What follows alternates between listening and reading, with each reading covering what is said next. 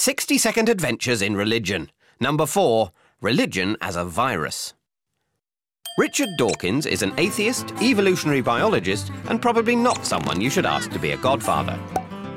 He said that religion and science can't sit side by side because belief in God doesn't stand up to scientific scrutiny. But religion is still so popular because it's like a virus with an innate desire to spread itself and its various symptoms, like believing in things without any scientific evidence and judging people with different beliefs. Like a successful gene, this cultural phenomenon, or meme, has features that made it likely to be passed on, like being adopted by music and art, or threatening that non-believers will be put to death. Dawkins's ideas have been pretty successful at spreading themselves.